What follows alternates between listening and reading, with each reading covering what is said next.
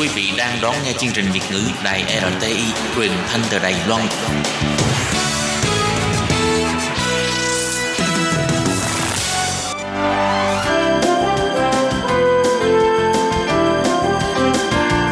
Xin mời quý vị và các bạn đến với chuyên mục Nhìn ra thế giới. Chuyên mục này gồm những nội dung liên quan đến quốc tế.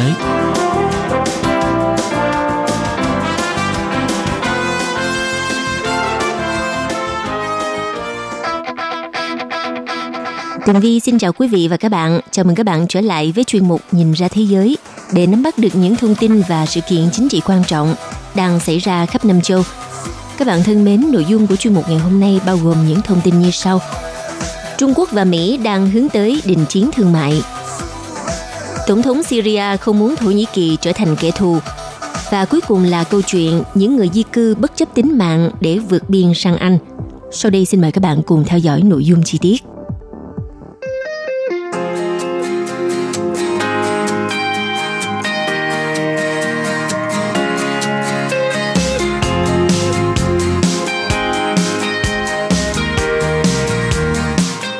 Thưa quý vị, mức độ căng thẳng trong mối quan hệ thương mại cũng như nhiều lĩnh vực khác giữa Mỹ và Trung Quốc sẽ đi tới đâu đều có tầm ảnh hưởng đặc biệt tới thế giới. Vậy thì liệu Mỹ và Trung Quốc có thể tránh đi bi kịch chính trị nước lớn là câu hỏi không chỉ người dân hai quốc gia này quan tâm mà nhiều nước khác cũng theo dõi sát sao tiến trình giải quyết nút thắt giữa hai cường quốc này. Theo các chuyên gia như giáo sư John J. Mearsheimer và giáo sư Wu Chao Chu về nguy cơ Mỹ-Trung rơi vào bi kịch chính trị nước lớn do Viện Nghiên cứu Tài chính Sùng Dương thuộc Trường Đại học Nhân dân Trung Quốc tổ chức vào ngày 15 tháng 10 vừa qua. Hai học giả này đã trao đổi những cách nhìn của mình về sự trỗi dậy của Trung Quốc và mối quan hệ giữa hai nước Trung Quốc và Mỹ. Theo giáo sư John J. Mearsheimer cho rằng Mỹ và Trung Quốc khó có thể tránh khỏi thảm kịch chính trị nước lớn, bất chấp rằng việc hai cường quốc này có nhiều lợi ích chung và có thể hợp tác trong nhiều lĩnh vực. Ông nhấn mạnh rằng hai nước cũng có nhiều cạnh tranh và điểm mấu chốt là họ thấy cái gì quan trọng hơn. Ông nói, quan điểm của tôi là cạnh tranh sẽ nhiều hơn hợp tác. Tuy nhiên, lý lẽ của tôi có thể là sai, có thể có giả thuyết khác hay hơn để giải thích vì sao có nhiều hợp tác và ít cạnh tranh. Còn phía bên kia như giáo sư U đưa ra quan điểm không nên nghĩ mọi thứ màu hồng, mà thay vào đó cần phải đánh giá các mối quan hệ quốc tế như là một vấn đề cực kỳ phức tạp và không nên khá lạc quan, phải chuẩn bị sẵn sàng cho những khó khăn và trang bị đầy đủ những giải pháp hữu hiệu. Các quan chức hàng đầu của Mỹ và Trung Quốc đều nhấn mạnh rất may là quan hệ Trung Quốc và Mỹ hiện nay vẫn duy trì quan hệ hợp tác. Hợp tác nước lớn có cơ hội có lợi cho hòa bình thế giới. Hai bên vẫn xác định đối đầu nước lớn là tai họa cho thế giới, cũng như ảnh hưởng trong lĩnh vực kinh tế thương mại giữa hai nước vẫn chưa lan sang lĩnh vực an ninh quốc phòng, hợp tác giữa quân đội Trung Quốc và Mỹ trong lĩnh vực an ninh thì vẫn được duy trì ổn định. Khi đánh giá về hai luồng quan điểm của cả Mỹ và Trung Quốc, thì ông David Sabol là người sắp xuất bản cuốn sách có tựa đề Trung Quốc và Thế giới vào tháng 12 sắp tới, đã đề cập đến những thách thức trong vai trò toàn cầu của Trung Quốc. Ông đã đưa ra 6 thách thức lớn mà Trung Quốc sẽ phải đối mặt trong quan hệ đối ngoại thời gian tới, bao gồm quan hệ Trung Quốc và Mỹ, quan hệ Trung Quốc và Nga, quan hệ giữa Trung Quốc với các nước láng giềng châu Á, sáng kiến vành đai và con đường, việc chưa thể cải thiện quyền lực mềm và quản trị toàn cầu, trong đó quan hệ Trung Quốc và Mỹ là một thách thức nghiêm trọng. Và thực ra thì hai bên đều hiểu rằng mối quan hệ thương mại và Trung Quốc đang trở nên đáng ngại tới mức mà các thị trường tài chính, ban giám đốc các công ty và thậm chí là các ngân hàng trung ương đã cảm nhận được ảnh hưởng của nó. Như tháng 8 vừa qua, Washington và Bắc Kinh tiếp tục tăng thuế đánh vào hàng hóa của nhau và các nhà đầu tư bắt đầu hoảng sợ, khiến cho cả hai bên buộc phải đưa ra những hứa hẹn chính thức về việc khôi phục các cuộc đàm phán thương mại. Vì thế, cả Mỹ và Trung Quốc đều phải lùi bước khi đang bên bờ vực. Vậy điều gì có thể là cơ sở đáng tin cậy cho một thỏa thuận? Điều gì có thể châm ngòi cho một thỏa thuận? Và liệu thỏa thuận có được tuân thủ hay không? Những người khổng lồ về kinh tế như Trung Quốc và Mỹ không việc gì phải ký thỏa thuận trừ phi họ muốn. Và trong bất kỳ cuộc đàm phán thương mại nghiêm túc nào, câu hỏi điều gì là cơ sở cho thỏa thuận? Nó tương đương với câu hỏi mỗi bên sẵn sàng làm điều gì và muốn đổi lấy điều gì? Vậy nếu chỉ đóng khung các cuộc đàm phán thương mại và Trung Quốc trong vấn đề Trung Quốc phải thực hiện những cải cách nào thì các cuộc đàm phán đó sẽ chẳng đem lại kết quả gì. Và xác định được những thỏa thuận có lợi cho cả đôi bên, đòi hỏi hai bên phải hiểu được bên kia thực sự muốn gì. Ở đây thì Mỹ đang gửi đi những thông điệp lẫn lộn về liệu Mỹ có muốn Trung Quốc chấm dứt các hoạt động thương mại không công bằng hay là giảm thặng dư thương mại song phương của mình hay không, hay là Mỹ muốn điều gì. Và cả Mỹ, Trung Quốc đều không muốn đứng bên bờ vực. Cả hai cường quốc đều hiểu rõ điều đó. Với thực lực của cả hai bên, các cuộc chiến thương mại là những cuộc chiến không bên nào dễ dàng giành chiến thắng. Và các nhà phân tích cho rằng đúng như nhà văn nổi tiếng Gabriel Garcia Marquez từng nói, chiến tranh dễ bắt đầu hơn là kết thúc.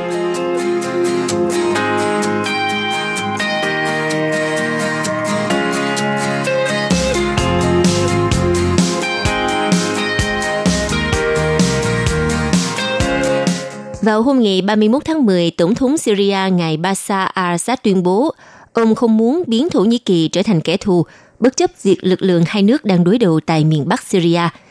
Tuy nhiên, ông Assad cũng cho rằng Tổng thống Thổ Nhĩ Kỳ ngài Recep Tayyip Erdogan chính là kẻ thù do những chính sách thù địch với Syria và bị hầu hết giới tinh hoa chính trị tại Thổ Nhĩ Kỳ phản đối.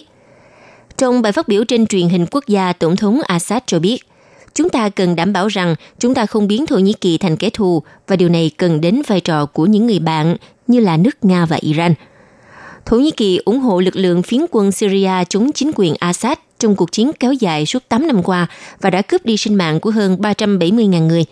Trong tháng 10 vừa rồi, Ankara đã phát động chiến dịch dọc biên giới phía Bắc Syria chống lại lực lượng người Kurd.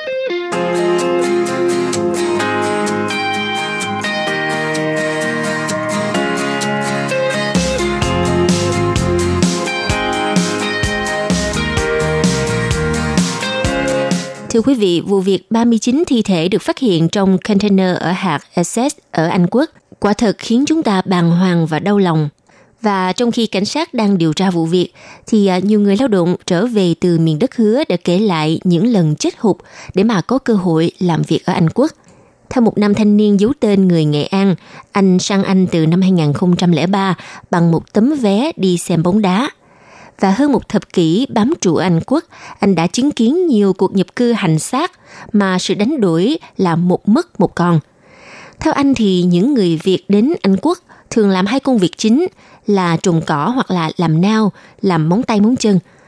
Anh nói rằng hai nghề này người Việt, đặc biệt là người Nghệ An rất là chịu khó và học nhanh, tay nghề cao. Họ trồng cỏ chỉ mất khoảng 10 ngày, còn làm nao tốn thời gian hơn khoảng nửa năm. Anh cho biết lao động Việt Nam thường đi sang nước ngoài, từ đó làm giả giấy tờ, rồi đến các nước châu Âu như là nước Đức, nước Pháp, Bỉ, rồi bằng nhiều cách tìm cơ hội đến Anh Quốc.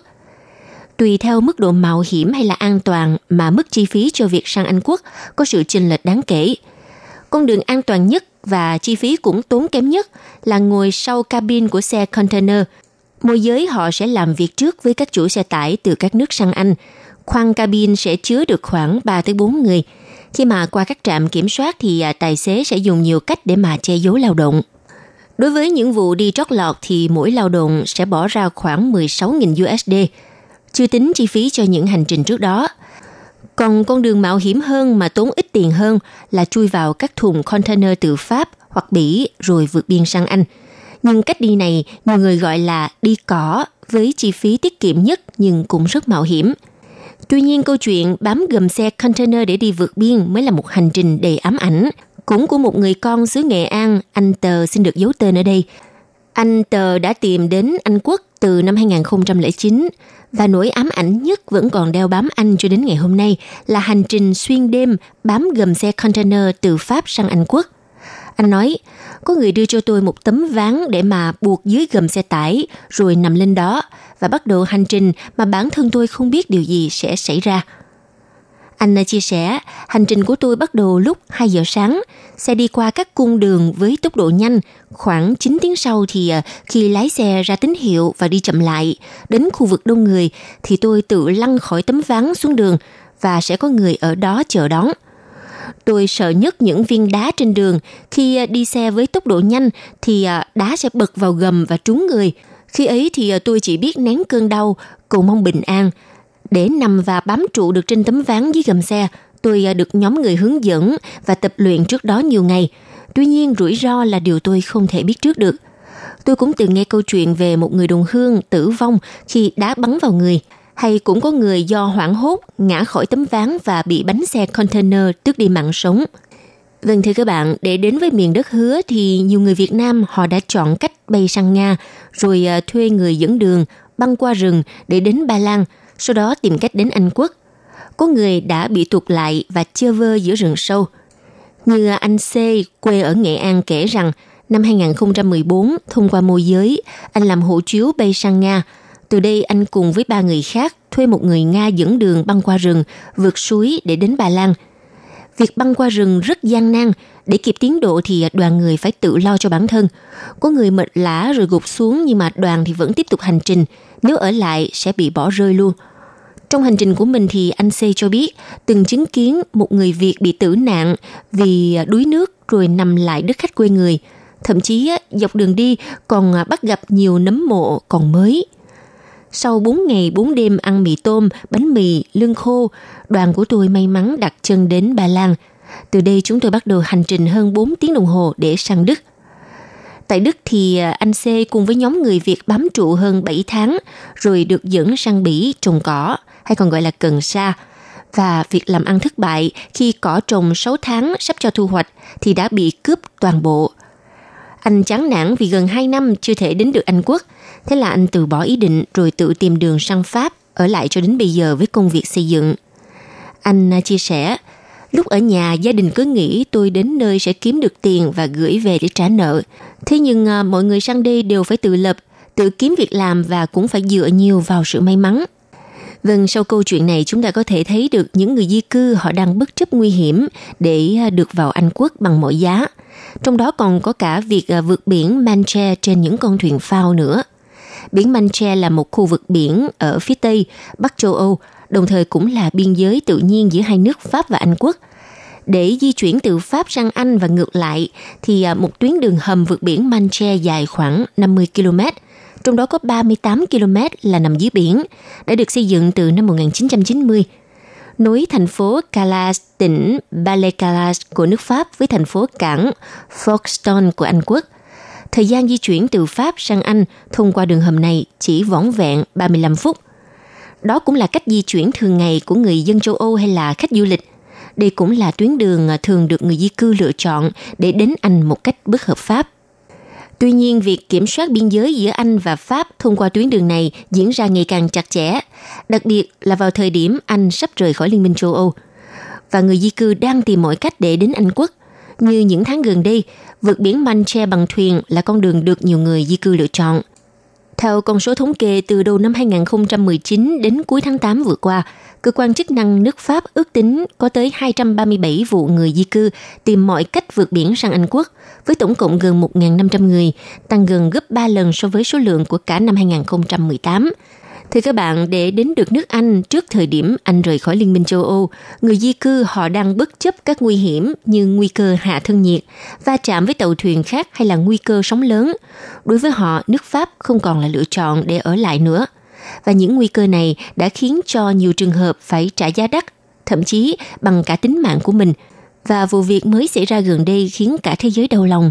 39 thi thể chết cóng trong một container đã đến Anh Quốc. Những người luôn xem Anh Quốc là thiên đường lập nghiệp của họ. Nào ngờ đây cũng là nơi đã cướp đi sinh mạng của những người di cư xấu số này. Quý vị và các bạn thân mến, vừa rồi là chuyên mục Nhìn ra thế giới do Tường Vi biên tập và thực hiện. Xin cảm ơn sự chú ý lắng nghe của các bạn. Hẹn gặp lại trong chuyên mục tuần sau cũng vào giờ này. Bye bye!